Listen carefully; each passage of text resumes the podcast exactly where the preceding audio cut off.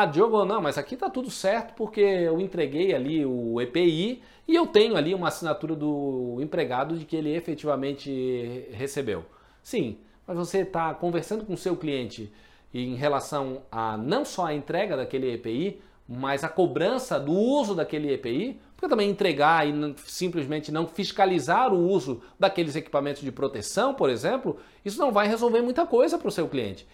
Papel do advogado de fazer isso. Porque muitas vezes, especificamente em relação a isso, gente, isso acontece com uma rotina absurda.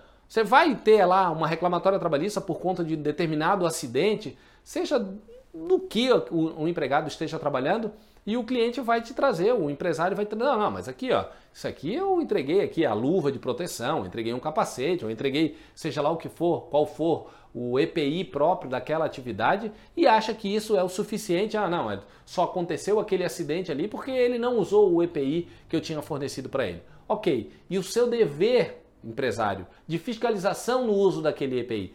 Tudo trabalho que o advogado vai auxiliar. Então, o cliente a se tornar um melhor empregador. Porque ser um bom empregador não significa, nesse aspecto de segurança é, do trabalho, simplesmente oferecer um, um, equipamento de proteção individual para aquele colaborador. Talvez você precise fazer um treinamento para ele saber como ele vai usar aquele equipamento de proteção. Talvez você precisa ter uma rotina com uma determinada frequência para que constantemente ele seja cobrado do uso daquele equipamento de proteção. Então, são todas essas circunstâncias que vão fazer o seu cliente se tornar um melhor empregador.